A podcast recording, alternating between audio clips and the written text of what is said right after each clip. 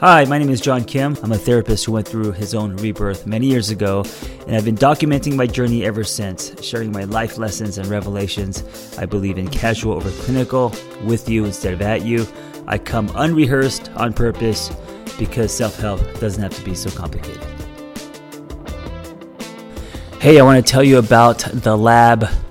If you haven't heard, it is wellness anywhere you go, you could listen to it like a podcast. Um, they're basically live Zoom classes, but you could listen to them on a run, or you could turn the camera on and engage with them. We have a thriving community of like minded people trying to live better lives, and it's been amazing. Not only do we have the foundational classes like codependency and and, uh, and trauma and relationships and all that, but we also have a lot of fun classes because it's so hard to make friends as adults, right? So we have tarot card readings, we have soul shower, we have astrology readings. Uh, we're turning wellness into a lifestyle. We're also uh, going to run a retreat soon. So come and hang out with us, come ride with us. Go to the website to get into uh, the lab and then go download the app. We have a brand new app out with tons of audio. I'm going to give you a discount code. Um, and this is for a limited time. So if you're listening to this, you can join the lab for only $20. It's like a drop in fee. For three months, it's $20 a month. Go to tatlab.app. That's tatlab.app. And the discount code is live better. It's case sensitive, so all lowercase, one word, live better. And I will see you in the lab. I just had this random thought triggered by a Justin Bieber song. Uh, did I say Beaver? Bieber. Justin Bieber. I was dating this girl years ago, a long time ago. This was uh, in the middle of my, my rebirth post divorce, and I was just starting to, to date again. And I remember she said, I'm going to, or oh, she went to a Justin Bieber concert and she said, I want to fuck the shit out of that guy and uh, she was like she was going on and on about it like literally i'm gonna fuck him to death. And i was like oh my god take it easy. And i remember um, being taken aback by that.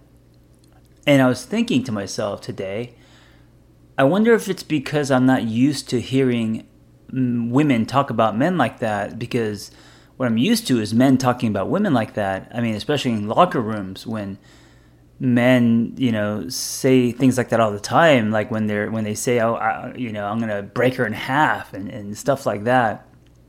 And by the way men a baby comes out of there you are not breaking anything in half. I don't care how big you think you are um, unless you uh, are the size of a baby. Not a baby arm but like an actual baby. Um, you you are not breaking anyone. But uh, I don't know why I'm talking about this, uh, but I just had this random thought. Oh, I think I know why. I think um, that when it comes, well, this is proof that when it comes to society standards and how um, men talk about women, um, I think for women it's a double standard because when they say something like that, like I want to fuck some guy till he uh, till he shits his pants, fuck him to, to death, or uh, uh, fuck the shit out of him. Uh, we we judge because I remember when hearing that I was like, oh my god, and I kind of was turned off and I was almost offended, uh, and I realized that it came it comes from the double standard I think that that uh, our society has on how women should um, present themselves and how men should because we're so used to um, men talking like, like that uh, and also men encouraging other men to in locker rooms uh, and then with women uh, they feel shame or they're blamed or judged when they're um, talking about who they want to fuck. Anyway all right let's talk about red flags. Or actually no let's talk about green flags I always have to have a beverage when I'm talking or when I'm in a session, and so um, always uh, apologizing for slurpy sounds, slurping sounds, uh, coffee sips. Uh, I drink very loud. Here are three green flags. I talk about red red flags a lot, uh, and I thought let's talk about some green flags. Let's inject some hope. Let's give people a clue to know when to move forward and that they're on the, the right track and that their investment is is solid. All right, so number one, and you know there are many green green flags. I'm gonna just say three that I think are important, and also not the obvious, right? Um, oh, maybe maybe uh, the obvious. I don't know, depending on on um, what you think a, gra- a green flag is. Uh, but I think some some of these people don't think about, even if they are obvious. So the first one, and maybe they don't th- think about them because they're too obvious. Because the first one is that the person actually has a life. Now let me let me explain. You know, when we meet someone, we usually have a life it's probably why someone is attracted to us because we have a life. We're bringing something to the table other than. Um, I was gonna say something dirty, but uh, anyway, that came and gone because I was gonna tie it to the baby arm stuff in the beginning, but it did. Oh, anyway, uh, we bring something to the table, um, which is our life, right? And if we don't have a life, what are we bringing to the table other than chemistry or you know if there's attraction and all of that but you know after the honeymoon phase you have to have more than that right and so um, we always start off with a life and then in the relationship especially if we put the relationship above our life and the relationship becomes or the person that we're with becomes the sun s-u-n sun that we start revolving around, right? When we put that relationship or person on a pedestal. By the way, I'm drinking um, soda water, and that's why I'm, I'm trying. To, when you hear the weird pauses, it's me trying to hold in a burp.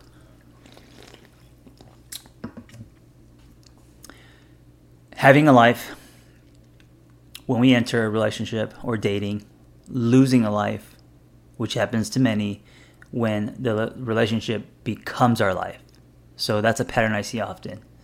A green flag is when they have a life and keep working on their life as you are dating them. Okay. Number two, kindness. Now, I'm not talking about being kind to you because that's, of course, if they weren't kind to you, you probably wouldn't be with them. Um, or maybe or maybe not. Maybe um, you like assholes. I don't know. Some people do because it's exciting. Um, but that's not sustainable and eventually as you grow you will not like assholes. But uh, when you're when you're with someone who's kind not only to you but especially toward other people because someone can be kind to you and be a dick to like the valet or disrespectful to servers. And to me, that's their true self, not them being kind to you. You know what I'm saying? Like, I think that goes a lot further. So, someone who is kind, just genuinely kind to the public, to servers, to the barista, to, you know, uh, the valet. Uh, whenever I see people who are kind to other people, that is um, that's a huge sign. It's very telling of who they are. You know, it's like that saying, um, you know, are you are you are you kind when people aren't looking? Is that the saying?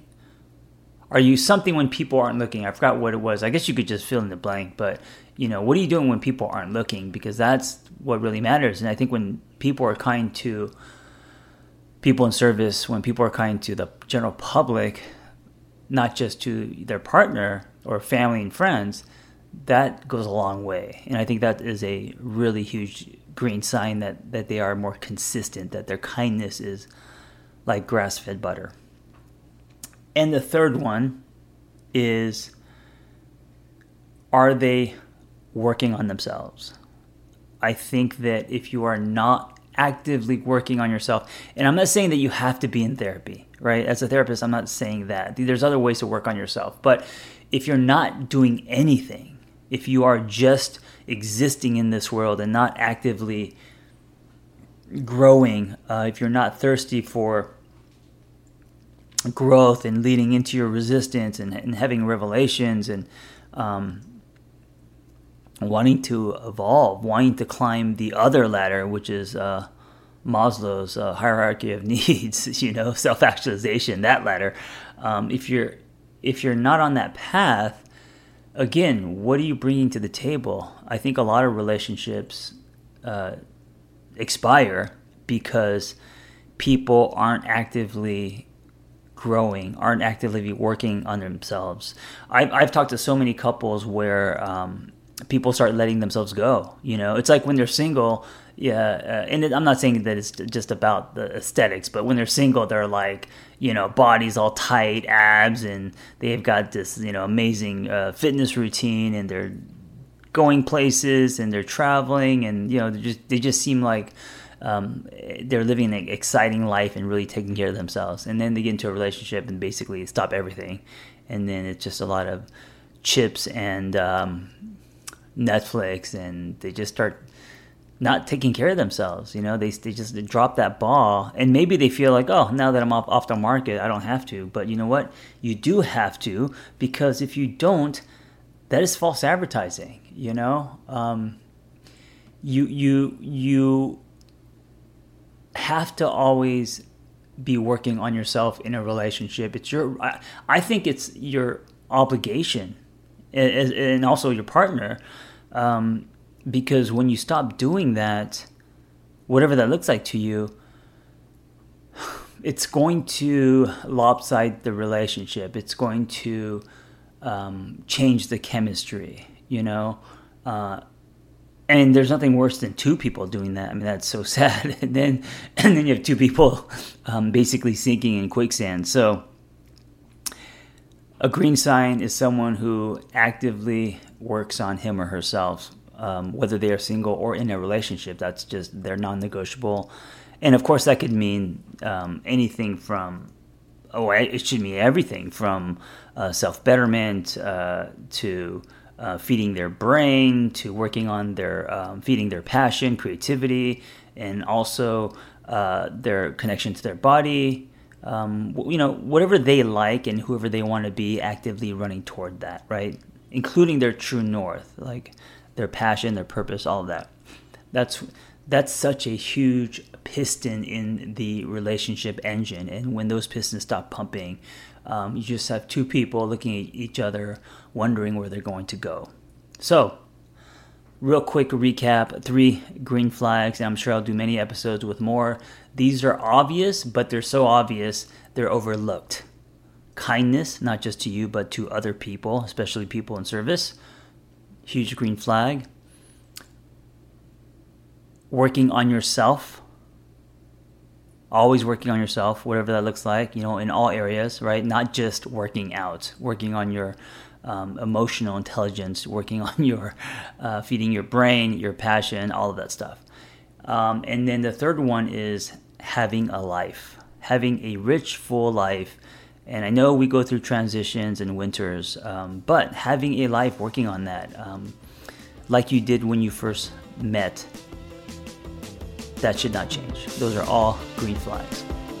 Thank you for listening. Be well. Listen, if you are great at helping other people and you have a passion for that, and you want to find personal freedom and level up the skills you already have, it's time to become a life coach. Journey coaching. When I became a coach, there was nothing like this out there. And so I developed this coaching training program alongside Noel Cordeau, Journey Coaching. That's J R N I. And it is amazing. It's 100% live. It's everything that I wish I had when I was starting out. Meaningful, evidence based education, real people, real community lifetime support and business development, ICF certified. Just go to theangrytherapist.com, my website, and click on Become a Coach and explore the Journey Coaching Intensive. See you in class.